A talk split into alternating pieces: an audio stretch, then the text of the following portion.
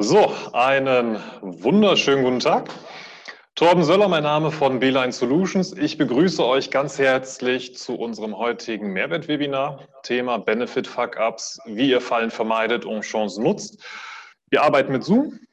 Kurz zu den Spielregeln. Wenn, wenn ihr Fragen habt, wenn ihr Anregungen habt, platziert die bitte direkt im F&A-Bereich, also Fragen- und Antworten-Bereich, findet ihr unten auf der Leiste oder direkt in den Chat dann können wir ähm, am Ende des Webinars da strukturiert drauf eingehen ähm, oder mein Kollege aus der Technik, falls irgendetwas mit der Technik ist, ähm, kann da dann auch entsprechend sofort drauf eingehen. Ich sehe gerade im Bild, dass sich der Wilfried Koch parallel auch schon eingeloggt hat. Herzlich willkommen, Wilfried. Wir freuen uns, dass du heute Teil der Diskussion bist.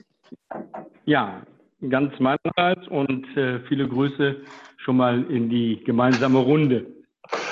Perfekt. Dann sind wir soweit eigentlich ganz gut aufgestellt. Äh, wie gesagt, heutiges Thema Benefit Fuck-Ups, wie ihr Fallen vermeidet und ähm, wie ihr Chancen nutzt. Und da möchten wir auch einfach ganz kurz ähm, in das Thema einleiten. Eine kurze Agenda für euch zur Orientierung, was in den nächsten äh, ungefähr 30 Minuten passiert. Ähm, zum einen werden wir euch ein paar Benefits-Packups rund um das Thema Arbeit, Sozialversicherungs- oder auch Steuerrecht mal ganz kurz vorstellen. Also wirklich konkrete Beispiele aus dem Alltag die Rolle dessen, der das nicht ganz optimal über, äh, vorgestellt hat, eingesetzt hat, die übernehme ich. Und Wilfried Koch wird dann an der Stelle äh, ganz konkret sagen, okay, das war das Problem und so sollte man es idealerweise umsetzen. Also wirklich einfach mal die Situation geschildert, Situation bewertet und die Lösung aufgezeigt, damit ihr genau einen kleinen äh, Verlauf an der Stelle.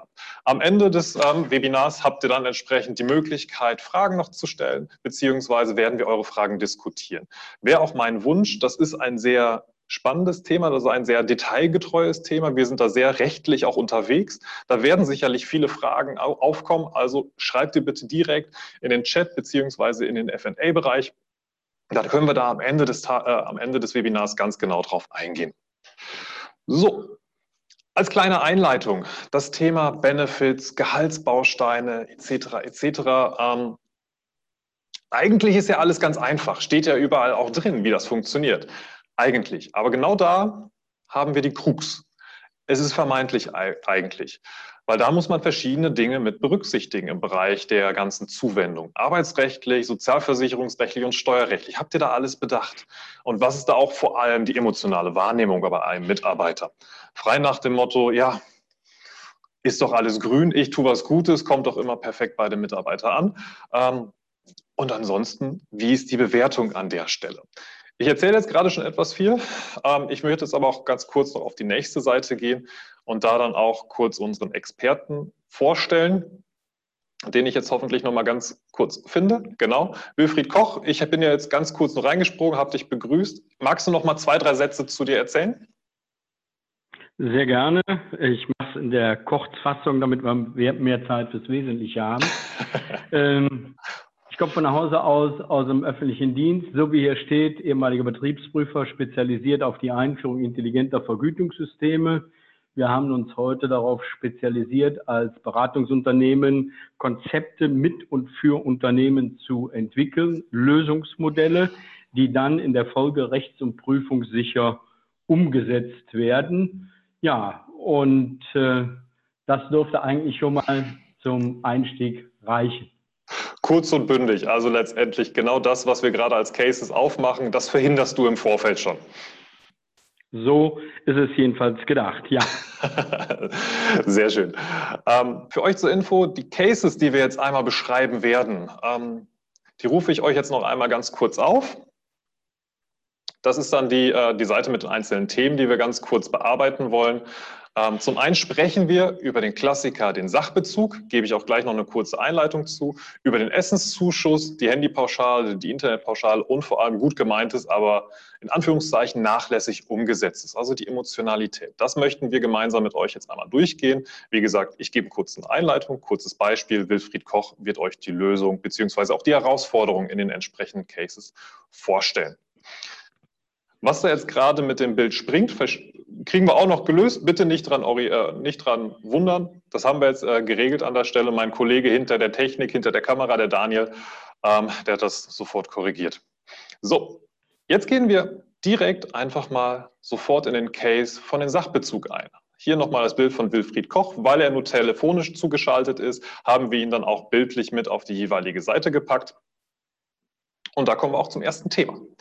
Das Thema Sachbezug besagt letztendlich, dass ich als Arbeitgeber die Möglichkeit habe, steuerfrei 44 Euro im Monat einem Mitarbeiter zur Verfügung zu stellen. Das als ganz kurze Einleitung dazu. Und da kann ja letztendlich auch nicht so viel schiefgehen. So, der Case ist, kein Problem. Ich gönne meinen Mitarbeitern die 44 Euro Monat für Monat. Das ist überhaupt kein Problem. Ich kann das zwölfmal machen. Ich besorge mir zwölfmal 44 Euro Gutscheine von irgendeinem ähm, Laden um die Ecke, von der Tanke, wie auch immer. Und ich lege diese zwölf Gutscheine meinem Mitarbeiter, dem Herrn Meier, direkt auf den Tisch. Das ist jetzt ein probates Mittel. Wilfried, wie bewertest du das? Ich habe doch alles richtig gemacht.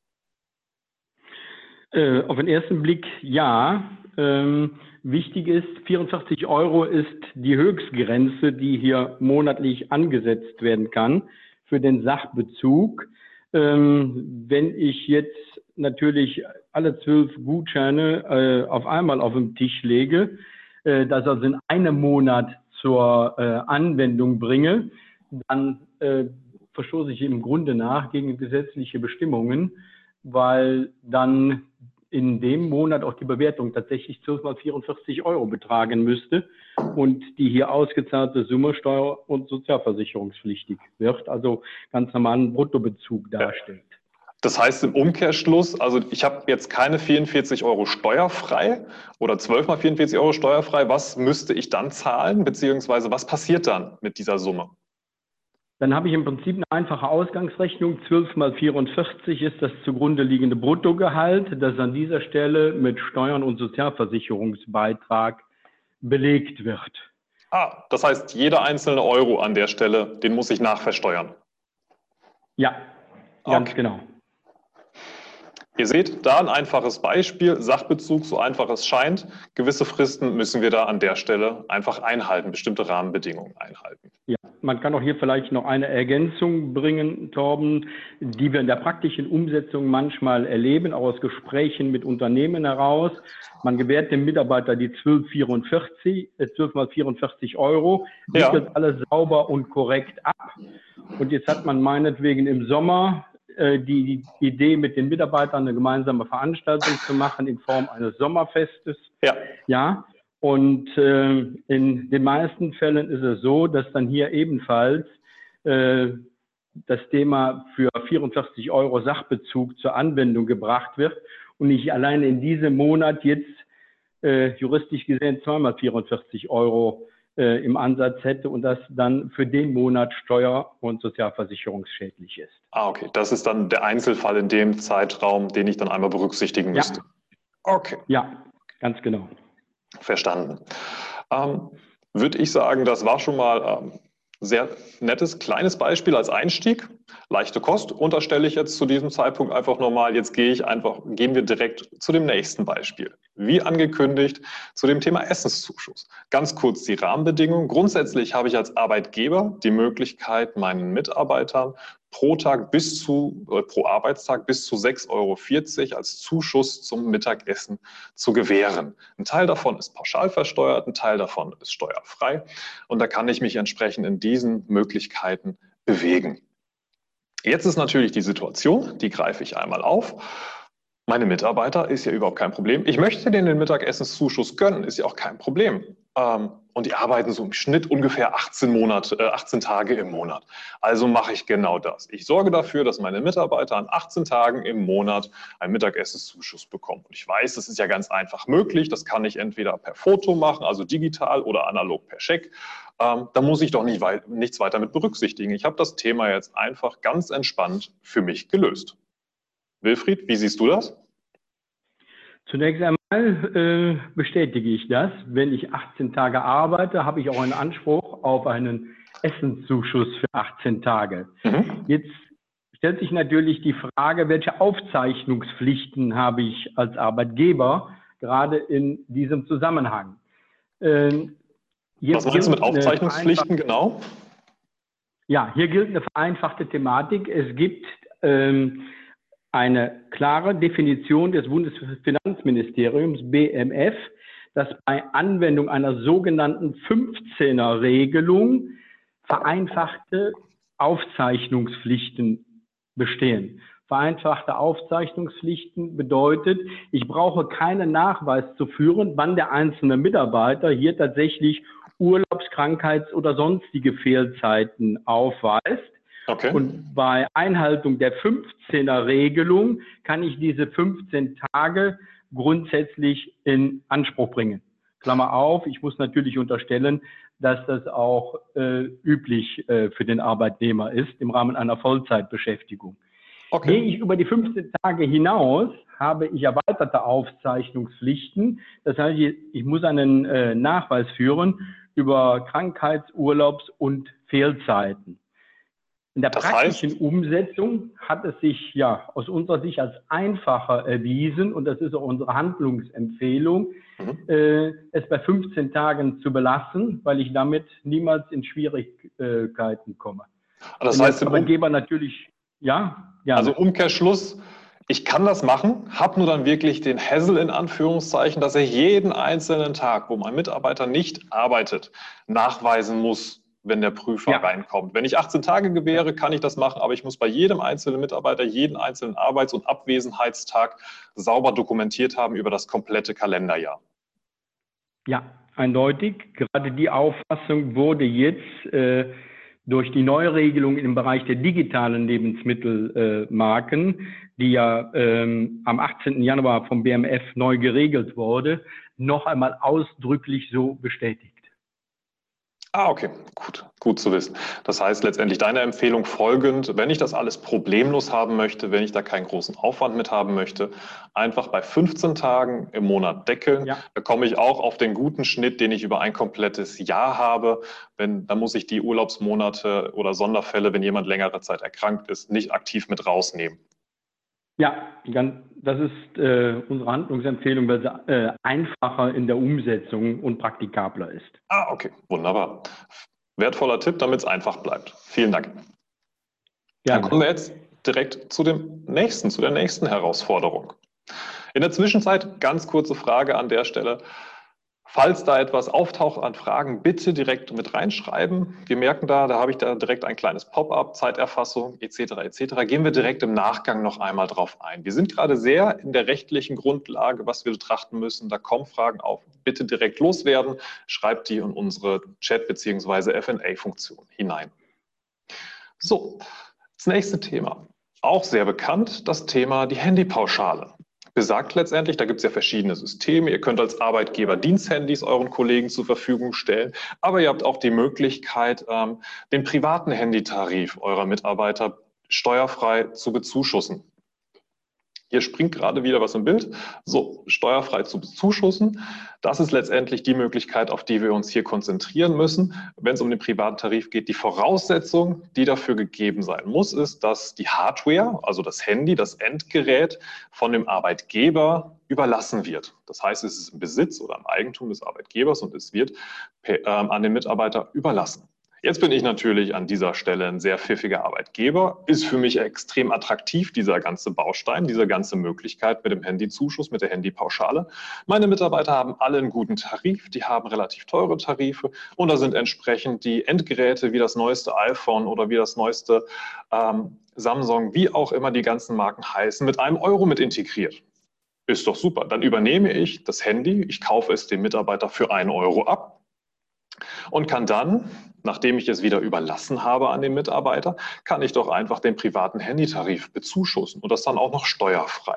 Das ist doch extrem einfach. Wilfried, deine Bewertung? Es klingt extrem lukrativ, äh, wäre allerdings äh, an dieser Stelle die Rechnung ohne den Wirt in Form des Betriebsprüfers gemacht. Ähm, man muss sich einfach mal in die Rolle eines Betriebsprüfers äh, äh an dieser Stelle versetzen.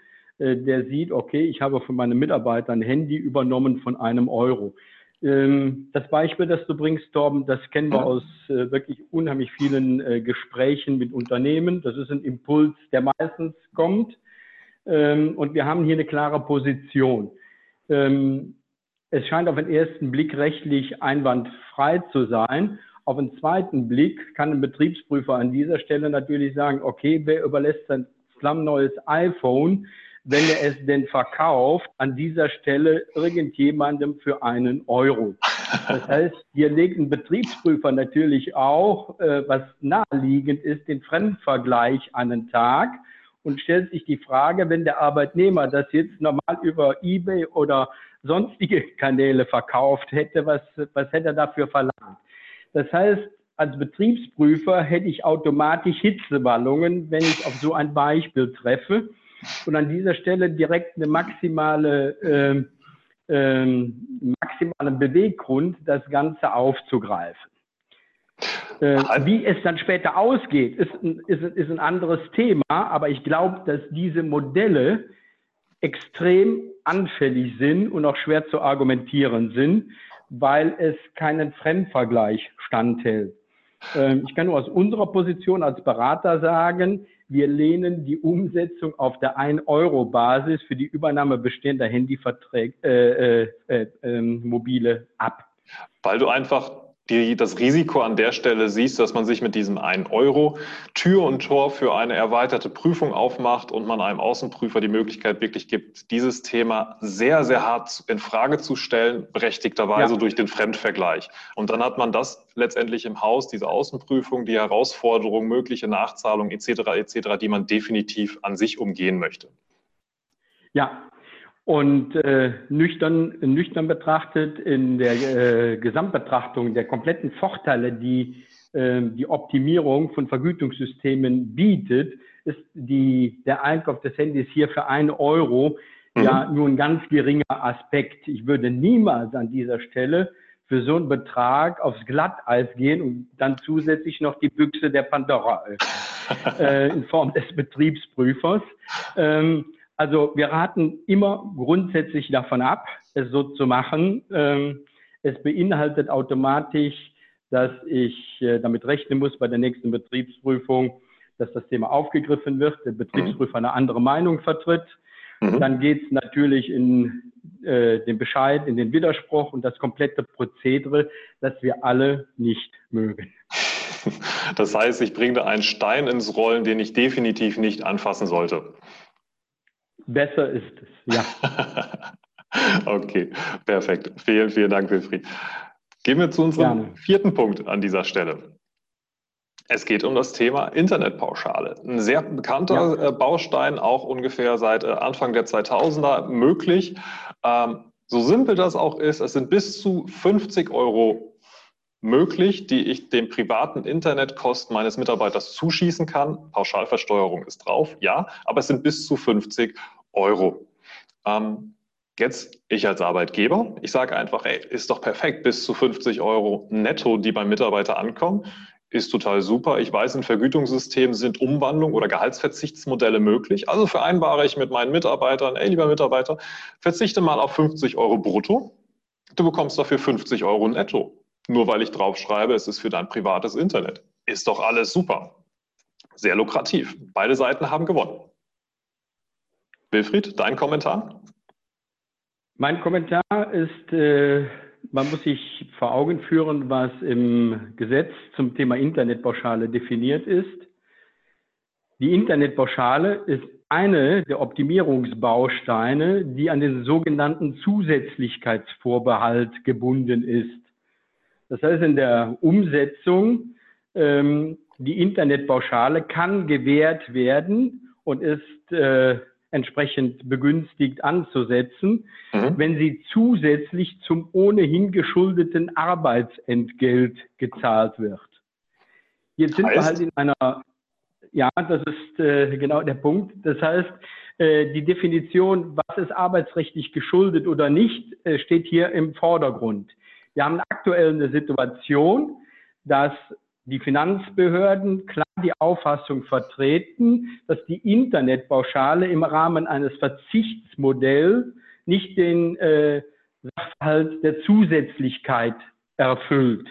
Es gibt Urteile seitens verschiedener Finanzgerichte in verschiedenen Regionen, die entweder diese Auffassung bestätigen oder aber in Ausnahmefällen mal zu einer anderen Definition gekommen sind, wenn die Gesamtnettosituation dadurch verbessert wurde. Äh, Diese Urteile sind aber im Moment nach wie vor nicht rechtskräftig und anhängig beim BMF. Wir erwarten möglicherweise dieses Jahr hier noch eine finale Entscheidung. Ähm, und aus unserer Sicht ist zu erwarten, dass es hier eine klare Regelung gibt, mhm. die die aktuelle Auffassung der Finanzbehörde bestätigt. Die Frage, was arbeitsrechtlich geschuldet ist, ist eigentlich das, was heute arbeitsrechtlich aus dem Arbeitsvertrag resultiert. Mhm. Verzicht ist eine äh, Neuordnung arbeitsrechtlichen Situation und eine Internetpauschale würde, wenn sie im Rahmen eines Verzichtsmodells gewährt wird, aus unserer Sicht nicht den Sachverhalt der Zusätzlichkeit erfüllen. Okay. Das ist auch eine, ähm, Situation, eine Aussage, die wir äh, seit jeher so vertreten haben, äh, damit wir an dieser Stelle nicht äh, ein Gebiet betreten, wo wir aufgrund der rechtlichen, sag mal, äh, Weiterentwicklung, die wir da jetzt erfahren werden, in, auf hohe See kommen. Ah, okay. Das heißt, ganz kurz zusammengefasst, dieses Modell, mein Mitarbeiter verzichtet auf 50 Euro brutto, bekommt 50 Euro netto für sein Internet. Es ist so nicht möglich, auch wenn es Einzelfallentscheidungen zum Teil gibt. Aber selbst diese Einzelfallentscheidungen von den Gerichten sind aktuell noch in Frage gestellt und nicht abschließend geklärt. Die andere Version, dass ich das zusätzlich zu seinem bisherigen Bruttogehalt mache, ist letztendlich die Auffassung, die deutschlandweit vertreten wird. So ist es. Ich kann an dieser Stelle noch eine Ergänzung bringen aus der Praxis heraus, mhm. damit man auch hier ein besseres Gefühl dafür entwickelt, wie die Vorgehensweise auf Seiten der äh, Finanzbehörde ist.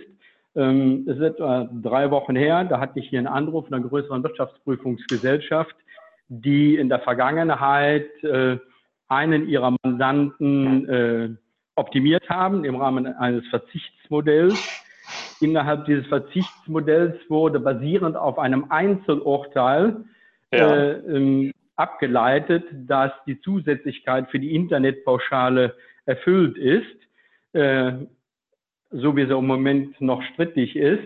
Ja. Ähm, der Betriebsprüfer hat es aufgegriffen und hat gesagt, das ist anhängig beim BMF. Wir sehen die Zusätzlichkeit nicht als erfüllt und in einem Gespräch mit dem Betriebsprüfer, also ich wurde gebeten, mich da einzuschalten, um da vielleicht noch für eine Klärung zu sorgen, äh, kam ganz klar die Aussage des Betriebsprüfers, wir haben interne Anweisung, die Fälle aufzugreifen. Wir gehen davon aus, dass äh, die Rechtsprechung unserer aktuellen, sag mal, Rechtsauffassung folgen wird. Äh, das ist auch der Standpunkt, den wir vertreten. Das heißt im Umkehrschluss, selbst wenn es ein Einzelurteil gibt zu dem Vorhaben, was ich dabei habe oder so wie ich es durchgeführt habe, unterstellt der Wirtschaftsprüfer beziehungsweise widerspricht dem in der Stelle schon der Wirtschaftsprüfer, weil es universell beziehungsweise in der Breite anders definiert ist. Und dadurch ja, habe ich einfach auch wieder also, Herausforderungen. Ja, der Betriebsprüfer hat es aufgegriffen, hat es fälliggestellt und äh, hat ganz klar die Position des äh, Finanzamts vertreten, dass der Zusätzlichkeitsvorbehalt nicht erfüllt ist. Ah, okay, wunderbar. Vielen, vielen Dank. Perfekt. Damit haben wir jetzt schon vier Gehaltsbausteine, einmal den Sachbezug, den Essenszuschuss, die Internetpauschale und die Handypauschale einfach mal rechtlich an der Stelle betrachtet. Wir haben, ähm, glaube ich, erfahren, wie man das einzeln umsetzen kann, sollte und muss und vor allem, was man nicht machen sollte. Ähm, Jetzt gehe ich aber von dieser rechtlichen Geschichte etwas weg und ich möchte euch einfach mal aufzeigen, was heißt das, wenn ich jetzt wirklich alles äh, eingehalten habe, am Beispiel des Essenszuschusses.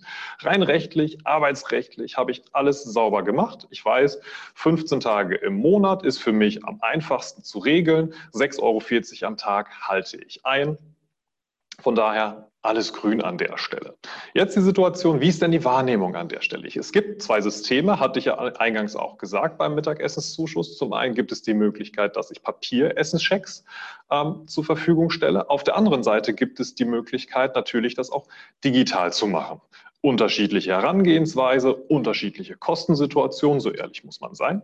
Und ich bin jetzt in der Situation als Arbeitgeber, ich habe alles eingehalten, ich sage maximal 15 Tage im Monat, maximal 6,40 Euro am Tag. Rechtliche Rahmenbedingungen eingehalten, alles grün. Und ich entscheide mich jetzt wirklich für die Papierschecks, weil es für mich kostengünstiger. Meine Mittag Mitarbeiter bekommen ihr Mittagessen bezahlt, alles super, alles grün, ich bin ein toller Chef, alle Mitarbeiter freuen sich. Ist doch die perfekte Lösung für alle Beteiligten an dieser Stelle. Wilfried, deine Wahrnehmung aus dem Markt, du bist ja in sehr, sehr vielen Unternehmen unterwegs und kennst auch beide Systeme aus deiner Erfahrung heraus. Ja, äh, kennt beide Systeme. Beide Systeme kommen auch in den Gesprächen mit den Unternehmen äh, immer wieder zur Sprache, weil die Unternehmer oder die Entscheider an dieser Stelle natürlich gerade bei dem Thema Lebensmittelchecks äh, wissen möchten, welche mhm. Varianten zur Verfügung stehen. Klar. Ähm, wir haben halt äh, Digital- und äh, Gutscheinsystem. Und äh, das, was wir jetzt besprechen, ist eigentlich ein ganz entscheidender Punkt in der Frage, für welches System entscheide ich mich. Äh, wir haben über die Jahre hinweg ähm, folgende Erfahrungen gemacht und das hat sich in den letzten Monaten durchaus verstärkt. Das Thema Gutscheinsysteme ist etwas, das historisch gewachsen ist. Ja. ja, es hat eine relativ lange Historie und eine entsprechende Verbreitung. Das Wesen des Gutscheinsystems ist es natürlich, dass die Gutscheine an Akzeptanzstellen gebunden sind. Mhm. Auch wenn ich jetzt natürlich sagen kann, 35.000 Akzeptanzstellen sind äh, viel für die Bundesrepublik dann ist damit noch nicht die Frage beantwortet, ob eine ländliche Region jetzt, was die Akzeptanzstellen angeht, in ausreichender Form versorgt ist oder mein Lieblingsitaliener oder ähnliches angeschlossen ist. Heißt, ähm, jedes System lebt aus Sicht des Unternehmens von der Akzeptanz durch die Mitarbeiter.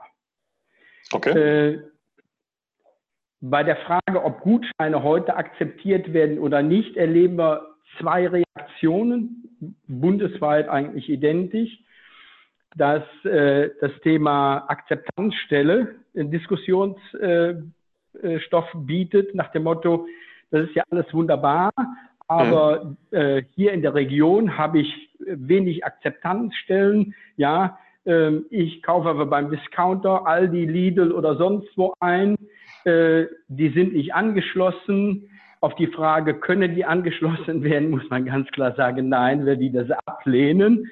Äh, damit habe ich direkt ein Akzeptanzproblem bei den Mitarbeitern nach dem Motto, ich möchte jetzt nicht, was weiß ich, 15, 16 Kilometer äh, zu einer Akzeptanzstelle fahren. Das ist ein Riesenthema. Ähm, dann haben wir manchmal auch ein, ein, ein Thema, was die Akzeptanz des Gutscheins als solcher angeht.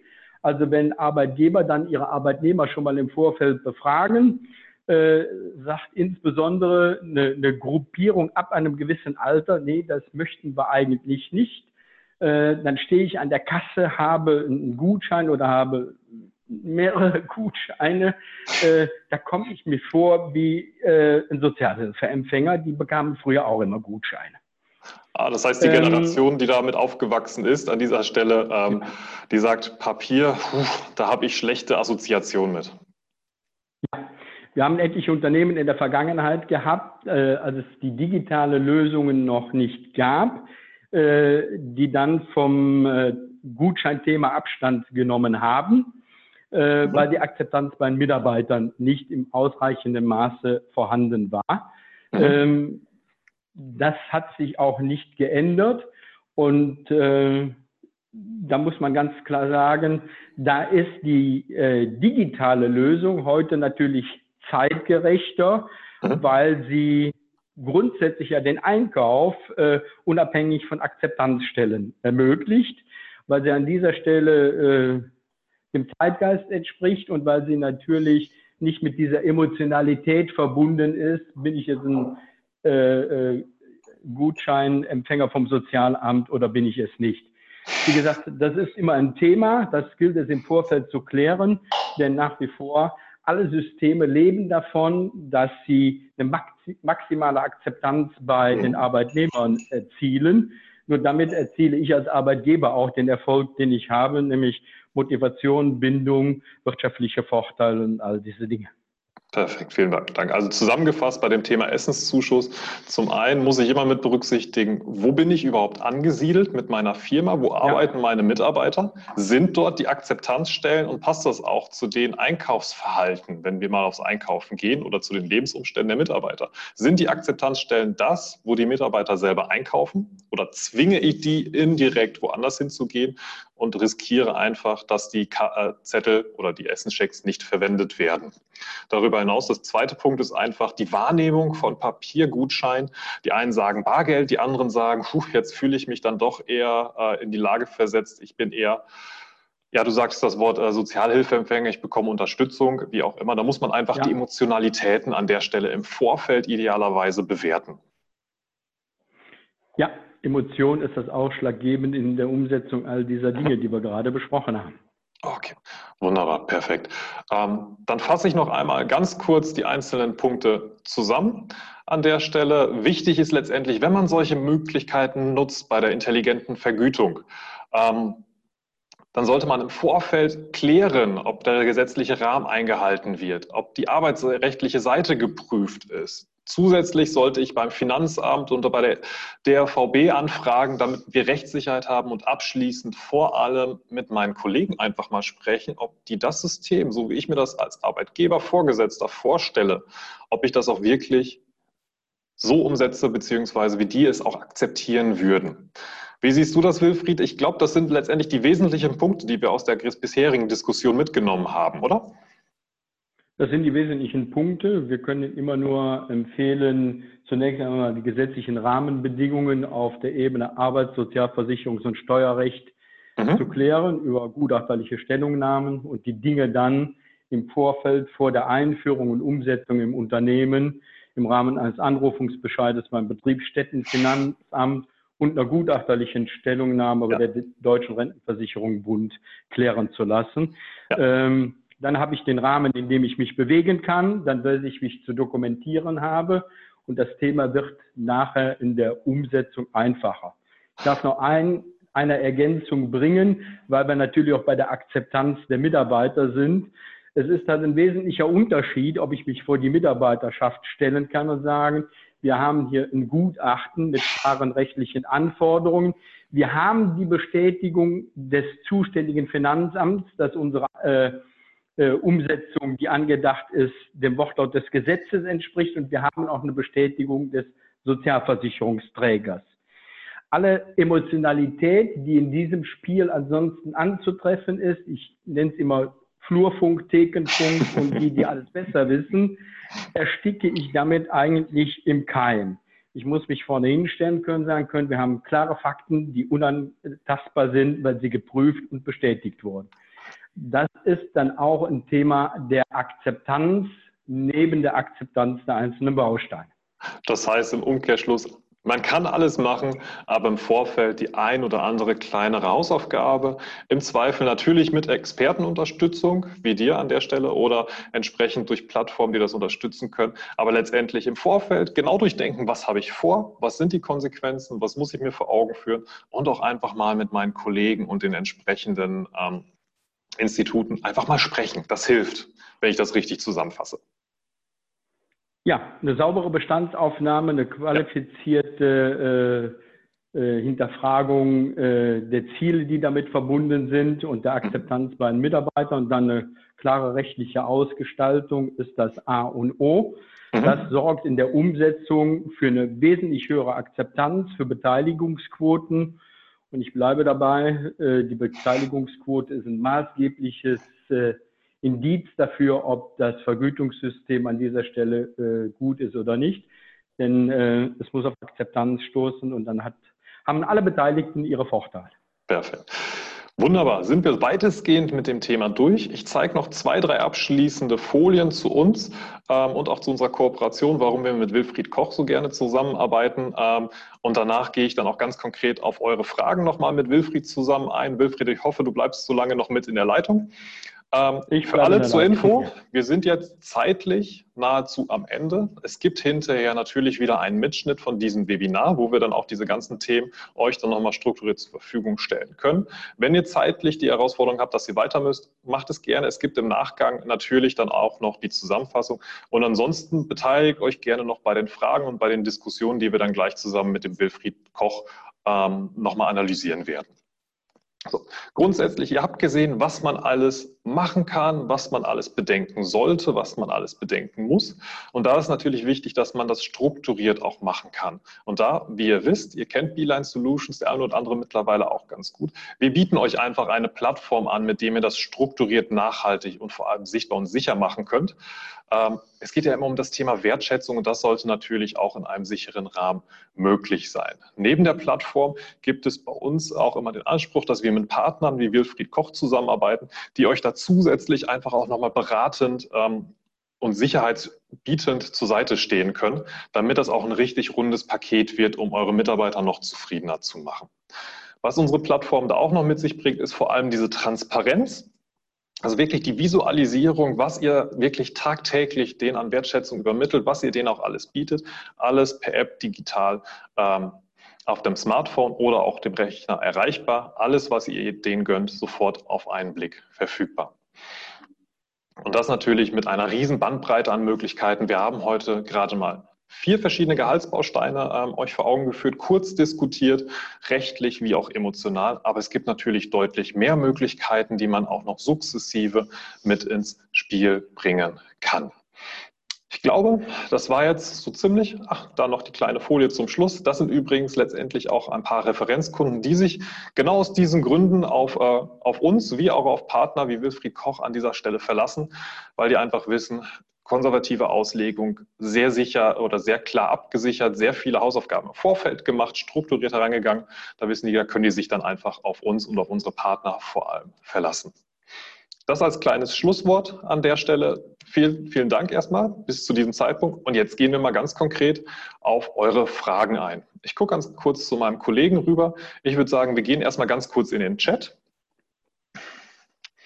Da schaue ich einfach mal, ähm, was er mir da an ersten Fragen zuruft. Wilfried, du bist auch noch mit an Bord? Ich bin an Bord, ja. Perfekt. Ich rufe mir den jetzt einfach mal ganz kurz auf. Da haben wir so eine kleine Begrüßung zu Beginn. Ah, und da kam es direkt zu Beginn ähm, von der Zeit her was zum Essenszuschuss. Ähm, die Frage, wenn wir Zeiterfassung haben nach neuem EU-Recht, dann habe ich doch letztendlich alle Auflagen erfüllt, um den Essenszuschuss, also ich ergänze die Frage jetzt wirklich mal, Arbeit zu jedem Arbeitstag ausschütten zu können. Ist das so? Wilfried, das Urteil ist relativ ja. frisch? Eindeutiges Ja. Okay, das heißt, nach neuem EU-Standard habe ich dann letztendlich, wenn ich gezwungen bin, Zeiten zu erfassen, Arbeitstage zu erfassen, dann habe ich letztendlich die Dokumentation, die dann dafür notwendig ja. ist. Ja, Wunderbar. unstrittig. Perfekt. Die nächste Frage, die in diesem Zusammenhang aufgekommen ist, ähm, die war zeitlich, ich gucke gerade zu meinem Kollegen rüber, müsste zur Internetpauschale gerutscht sein an der Stelle. Ähm, darf ich bei neuen Arbeitsverträgen die Pauschalen berücksichtigen, beziehungsweise Internetpauschale als Gehaltserhöhung auszahlen? Also ich unterstelle, es gibt einen neuen Kollegen im äh, Unternehmen, der bekommt sein ja. Bruttogehalt und da könnte dann in diesem neuen Arbeitsvertrag die Internetpauschale fester Bestandteil sein. Wie ist das zu werten, Wilfried? Auch hier eine klare Position. Äh, bei einer Neueinstellung habe ich noch keine geschuldeten äh, arbeitsrechtlichen Aspekte zu berücksichtigen. Damit kann die Internetpauschale von vornherein unstrittig mit als normalen Gehaltsbestandteil äh, eingebunden werden. Ah, okay, wunderbar.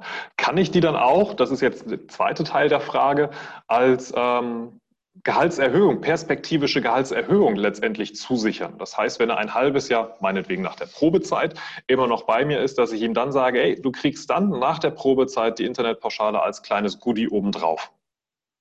Auch hier ein eindeutiges Ja, das geht und ist ebenfalls in der Umsetzung und Würdigung unstrittig. Okay, perfekt. Sehr schön. Dann scrolle ich mal weiter runter an der Stelle. Ähm, kleines Dank.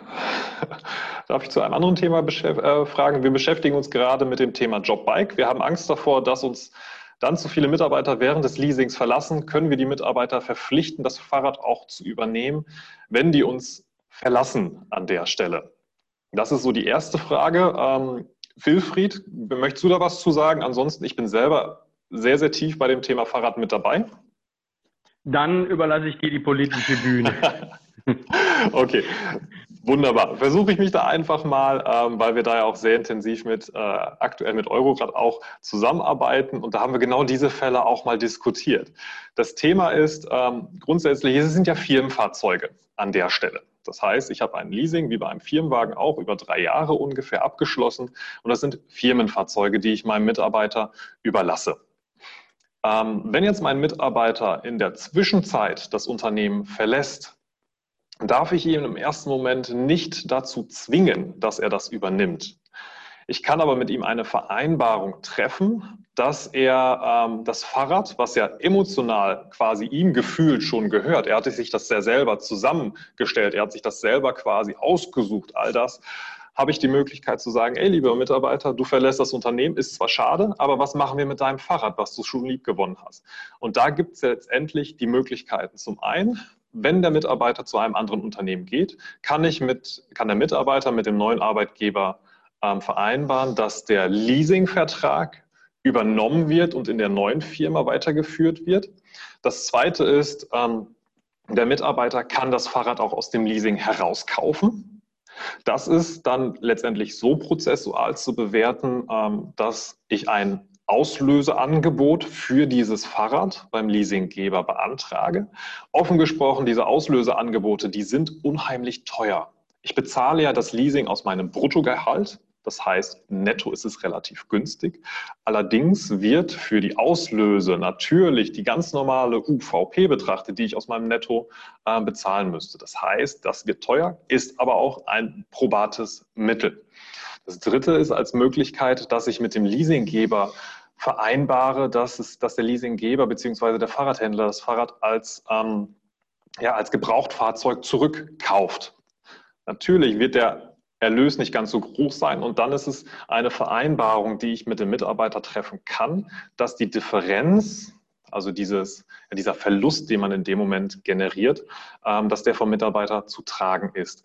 Aber auf die Frage nochmal einzugehen, dass der Mitarbeiter gezwungen ist, wenn er das Unternehmen verlässt, dass er das Fahrrad kauft oder übernimmt, das darf ich so erstmal nicht machen, weil die Finanzverwaltung bewerten das in der Regel als ähm, ja, wie soll ich ausdrücken, da ist der Mitarbeiter im Vorfeld direkt der Begünstigte des Leasings und dann bewerten die das anders als ein, normalen, als ein normales Dienstfahrzeug, was dann kritisch mit Nachversteuerung zu betrachten ist. Ich möchte das sogar noch äh, mal ergänzen, wenn das mhm. an dieser Stelle okay ist, Torben. Ähm, bei allem, was wir besprechen, wenn es um das Thema Optimierung geht, mhm. bewege ich mich ja immer in drei Rechtskreisen. Arbeitsrecht, Sozialversicherungsrecht und Steuerrecht. Es gibt höchstrichterliche Rechtsprechung aus dem Jahr 2011, sowohl vom Bundesfinanzhof als auch vom Bundessozialgericht, wo nochmal ganz klar festgelegt wurde, es gibt gesetzliche Rahmenbedingungen für die Anerkennung. Mhm. Die sind steuerlich relativ klar, sie sind sozialversicherungstechnisch relativ klar und auch die Dokumentationspflichten. Und beide bringen in ihren Grundsatzurteilen allerdings etwas zum Ausdruck, was wirklich äh, einer enormen Beachtung äh, äh, verdient. Sie sagen nämlich, jede Form von Optimierung ist zulässig, wenn arbeitsrechtlich dagegen keine Bedenken bestehen. Das heißt, es ist genau genommen eine Verwaltung. Ja, jetzt ist Wilfried gerade stumm geworden in der Zwischenzeit. Dann schalten wir den mal eben wieder auf laut. Wilfried, ich hoffe, du hörst mich parallel an der Stelle. Ich weiß nicht. Ich war stumm. So, jetzt bist du wieder da. Wie weit äh, konnte man mithören? Ähm, das ist jetzt die Herausforderung. Äh, letztendlich würde ich dich einfach nochmal bitten, das arbeitsrechtlich zu bewerten. Ähm, das war, glaube ich, der ähm, Punkt, wo du gerade ja. unterwegs warst. Also äh, alle Themen, die wir besprechen, müssen äh, äh, auch äh, arbeitsrechtlich an dieser Stelle haltbar sein. Das ist immer mhm. die ähm, übergeordnete Betrachtung. Ähm, nehmen wir das Thema hier mit dem E-Bike, dann haben wir zunächst einmal äh, auch, ich sag mal, unter normaler Abwägung schon mal ganz klar das Gefühl, dass es arbeitsrechtlich nicht geht. Ich würde Ihren mhm. Arbeitnehmer nicht zwingen, anschließend das Auto, das ich für ihn geleast habe, mitzunehmen. Ähm, das Arbeitsrecht ist im Prinzip ein relativ einfaches Recht, wenn ich das mal so sagen darf. Äh, alles, was zum Nachteil des Arbeitnehmers ist, überstehe ich vor Gericht nicht. Heißt im Umkehrschluss, ja. wenn ich ihn zwinge, das Fahrrad zu übernehmen, teuer zu kaufen. Überstehe ich nicht. Okay, perfekt, danke. Ähm, zweiter Teil der Frage und damit war, ist es steuerlich und sozialversicherungsrechtlich auch gekippt. Okay. Zweiter Teil der Frage war, ähm, kann man bei eurer Lösung, also ich unterstelle jetzt bei Joblunch, bei unserer digitalen Essensmarke, auch als Team Mittagessen liefern lassen, wenn es nur einen Bon für unsere sieben Leute gibt? Wilfried, ich bin so frei, da grätsch ich direkt rein. Ähm, ist ja, letztendlich ja. überhaupt kein Problem, wenn jeder nur den Essensbetrag einreicht, äh, den er auch selber verkonsumiert hat. Am einfachsten, damit unser System das auch direkt auseinanderhalten kann, schreibt die Namen drauf, schreibt die Namen neben die, neben die Position und alles ist gut. Ja, so. kann ich nur bestätigen. An dieser Stelle habe ich eigentlich die Alternative zur Kantine, indem ich einen Lieferanten habe und es dann sauber im Verhältnis auf alle Mitarbeiter zuordne. Okay, perfekt. Da kam jetzt noch eine Frage ähm, rein. Also ich bin immer noch in dem Chat. Ähm, ich habe gesehen, dass der Sachbezug oder dass beim Sachbezug die Mastercard verboten werden soll. Was sagt ihr dazu? Das haben sicherlich die einen oder anderen von euch schon gelesen an der Stelle, dass der Herr Scholz aktuell die Prepaid Masterkarten, die für den Sachbezug verwendet werden, ähm, in Frage gestellt werden. Er sieht es als zu nah am eigentlichen Bargeld. Ähm, Wilfried, hast du da eine aktuelle Stellungnahme zu? Ähm, nein, eine aktuelle Stellungnahme nicht. Ich kenne die Diskussion, kenne auch, äh, dass Herr Scholz an dieser Stelle ein Befürworter der Abschaffung ist. Ähm, es bleibt abzuwarten, äh, wie es äh, laufen wird. Ich habe keine finale Einschätzung. Ähm, glaube aber im Moment, äh, dass das wieder viel äh, Windmacherei für nichts ist, solange ich mit der Karte nicht an Bargeld komme. Ist alles ähm, gut. Ist es eine Sachzuwendung? Ja. Äh, die Steuerrichtlinien kennen keine äh, explizite Definition einer Sachzuwendung, sondern sagen, alles, was äh, nicht Bargeld ist, ist eine Sache, ja, vereinfacht ausgedrückt. Also ähm, da macht wieder einer viel Wind für nichts. Und losgelöst davon, das ist nütze ich jetzt einfach mal als kleinen Teaser für unser nächstes Webinar mit dem äh, passenden Titel Der Sachbezug ist tot, lang belebe der Sachbezug. Da wird genau dieser Punkt mit der Mastercard auch äh, Teil der Diskussion sein. Ähm, in den nächsten Tagen und Wochen wird da sicherlich auch noch das eine oder andere sich in der Presse bewegen, beziehungsweise auch gerichtlich äh, auf Regierungsebene bewegen. Da freuen wir uns schon sehr drauf, äh, dass wir es einfach mal diskutieren können. So, da gehe ich mal zu dem nächsten Punkt aus dem Chat. Wie lange braucht ihr, damit wir starten können mit Joblunch, wenn wir rechtssicher sein wollen?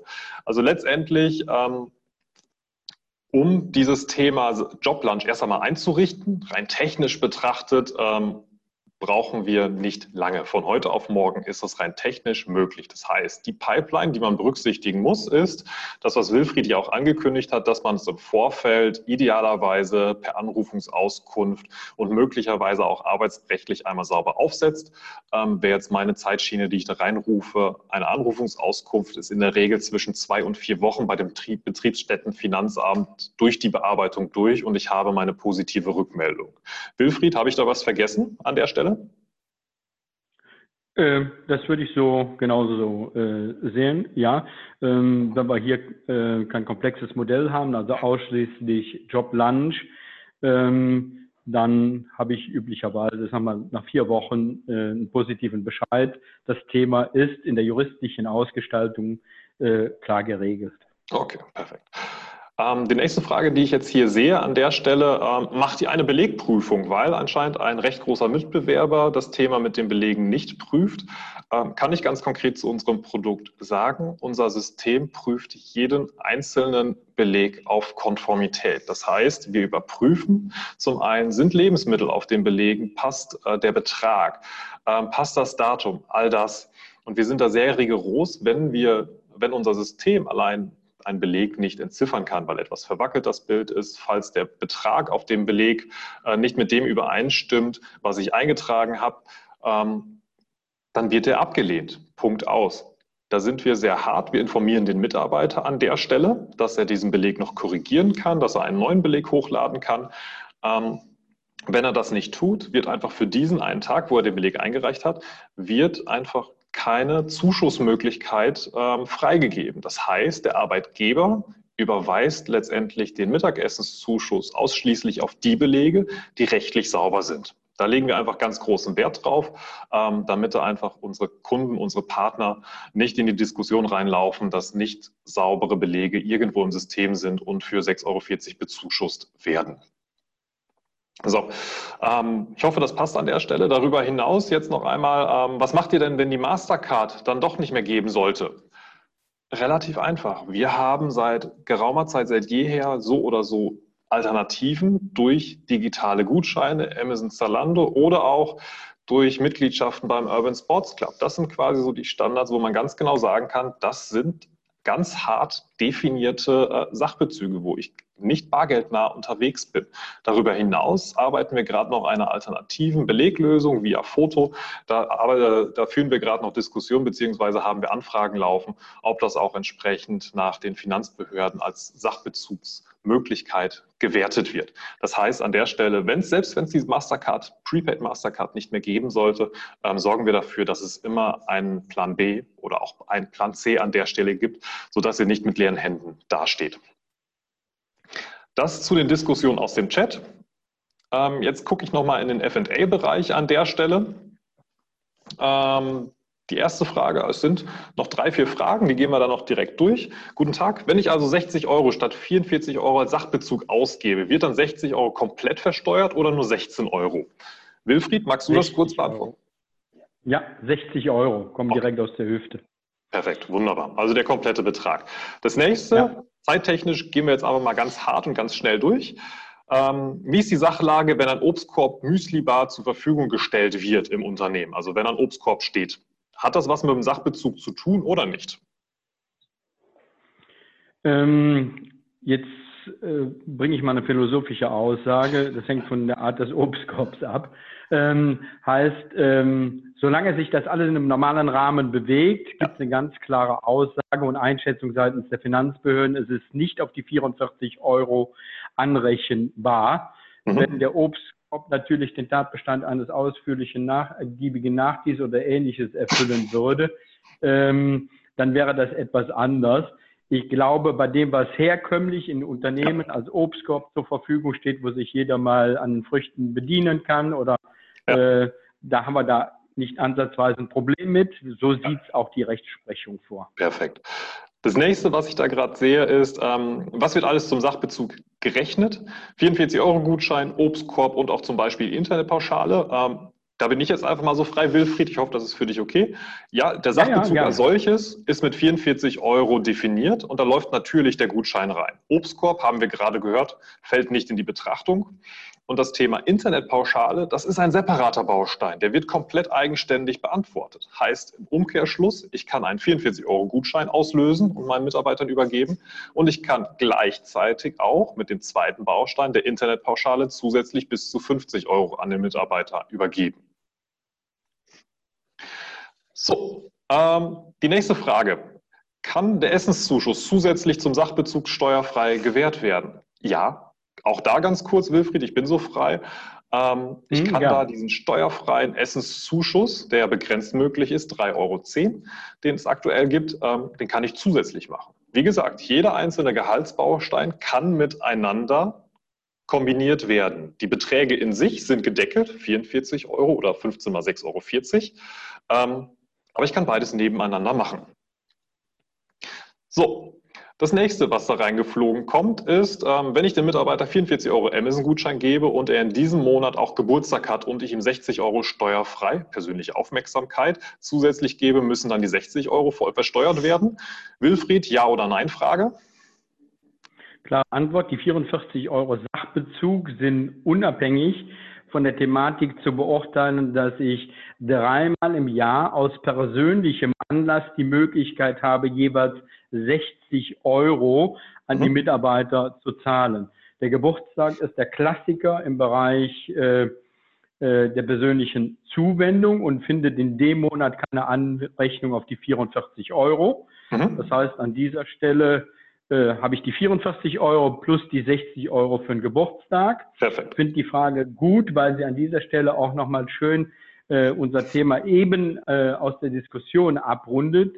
Also ich sagte, äh, wenn zum Beispiel ein Sommerfest stattfindet, ähm, dann findet eine Anrechnung statt, äh, weil das Sommerfest nun mal nicht den Charakter äh, eines persönlichen Ereignisses äh, aufweist. Mhm. Äh, ansonsten hätte man es ja auch hier drunter fassen können. Deswegen äh, nochmal sehr schön als äh, Ergänzung zu diesem Thema. Wunderbar. Da sehe ich gerade die nächste Frage, äh, auch vor dem Felix. Mit welchen Bearbeitungszeiten muss ich bei Anfragen zum rechtlichen Rahmen an Finanzämter und Bundesbehörden rechnen? Das heißt Anrufungsauskünfte. Die Faustregel, die wir jetzt so äh, mitbekommen haben, Wilfried, ich hoffe, du kannst es bestätigen, zwischen zwei bis vier Wochen, ähm, dann sind wir durch. Ähm, ja, ich bleibe dabei, es hängt davon ab, wie komplex das System ja, ist, das natürlich. ich äh, anfrage. Ähm, und je mehr Bausteine ich abfrage, desto länger dauert ähm, mhm. Dann ist es etwas natürlich regional unterschiedlich, äh, wie es zu sehen ist. Aber mh, hm, im Normalfall, hm, bleiben wir mal bei vier bis sechs Wochen, müsste ich auf Standardanfragen überall eine Antwort kriegen. Okay, perfekt. Wunderbar. Damit haben wir auch alle Fragen aus diesem Bereich letztendlich beantwortet. Ähm, es sind in der Zwischenzeit tatsächlich, also das Thema ist echt hart in der Diskussion, das freut uns gerade sehr. Es sind noch zwei, drei Fragen im Chatbereich äh, dazu gekommen. Gehe ich auch noch mal ganz kurz rein, Wilfried. Ich hoffe, du hast noch äh, drei, vier Minuten.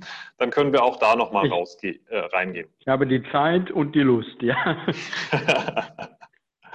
So, da gab es den Einwand, äh, bei Ausgaben von 60 Euro ist sehr wohl auch ein 44-Euro-Gutschein möglich. Ähm, muss der Mitarbeiter zahlen. 60 Euro Geschenke sind, dann war der Einwand, das war also alles fein an der Stelle. 60 Euro Geschenke sind, sind nicht nur dreimal im Jahr möglich, sondern auch häufiger. Wilfried, ja. Wie siehst du das? Ähm, es heißt im Gesetzestext ähm, dreimal im Jahr aus persönlichem Anlass. Mhm. A, 60 Euro, damit ist die Höchstgrenze aus persönlichem Anlass 180 Euro im Jahr. Mhm. Wobei ich nicht immer wüsste, ob jeder drei persönliche Anlässe im Jahr zusammenbekommt. Also da sollte man auch nicht zu viel Fantasie an den Tag legen, um zu sagen, da mache ich einen persönlichen Anlass draus. Unstrittig sind so Themen wie Geburtstag, Namenstag, äh, Betriebszugehörigkeit an dieser Stelle, wobei es bei Namenstag vielleicht schon schwieriger wird. Bei der Namensvielfalt, die wir heute haben, ähm, Hochzeit, Geburt der Kinder, ähm, das sind persönliche Anlässe. Ähm, daran sollte ich mich orientieren und da auch keine Kapriolen schlagen. Perfekt. Marc, hast du da zufällig ähm, den Gesetzes, den Paragraphen vor Augen? Ansonsten würde ich den einfach im Nachgang an die äh, Fragesteller nochmal schicken. Ich habe ja die, ich sehe den Namen. Ähm, da kann ich hinterher dann noch eine kurze Antwort drauf geben. Ich hoffe, das ist zum jetzigen Zeitpunkt okay. Ähm, Würde ich dich darum bitten, dass du das äh, äh, zusendest, ja. Gerne, okay, perfekt. Dann ähm, eine abschließende Geschichte noch. Wie hoch ist mein eigener Aufwand, wenn wir mit euch zusammenarbeiten wollen? Ähm, gehe ich jetzt mal aus Produktsicht einfach mal rein. Ähm, letztendlich ist das extrem einfach. Ihr braucht Impressumsdaten, Logo und SEPA, dann seid ihr schon Kunde bei uns. Also innerhalb von fünf Minuten ist das eingerichtet. Darüber hinaus sind wir so aufgebaut, dass wir letztendlich ähm, erwiesen haben, dass wir mit einer Minute Aufwand pro Mitarbeiter pro Jahr euch schon dafür mit euch gemeinsam die Mitarbeiter zufriedener machen können und auch entsprechend solche Gehaltsbausteine, Benefits ausschütten können. Das ist letztendlich euer eigener Aufwand, der natürlich neben der Entscheidung stattfindet, wer jetzt was bekommt. Das mal ganz kurz an der Stelle. Es ist extrem einfach, sehr schnell umsetzbar. Ich hoffe, das passt als Antwort an dieser Stelle. In der Zwischenzeit ist noch eine kleine Umfrage äh, aufgerufen worden. Wenn ihr noch kurz reinklickt, würde uns das freuen. Ansonsten sehen wir uns Anfang Juni hoffentlich bei unserem nächsten Webinar. Der Sachbezug ist tot, lang lebe der Sachbezug. Ich hoffe, es hat euch gefallen. Ähm, Würde mich freuen, wenn wir vielleicht demnächst nochmal mit euch direkt in die Diskussion einsteigen können. Ähm, und wir freuen uns in jedem Fall über Feedback, über konstruktive Kritik. Ähm, und wir verbleiben an dieser Stelle Mit freundlichen Grüßen. Vielen Dank nochmal, Wilfried, auch an deine Zeit, dass du mitgemacht ja. hast und dass du dich den Diskussionen gestellt hast. Das zeigt auch wieder, dass wir in dir wirklich einen passenden Experten gefunden haben, der ähm, ähnlich sicherheitsliebend ist wie wir auch und einfach im Vorfeld gerne die Extrameile geht und beratend mit den Kunden diese ganzen Themen diskutiert. Sehr gerne, Torben, und auch von meiner Seite aus nochmal viele Grüße in die Runde. War lebhaft, war auch für mich interessant und hat mich gefreut. Wunderbar, perfekt. Macht es gut. Bis dann. Bis dann. Ciao.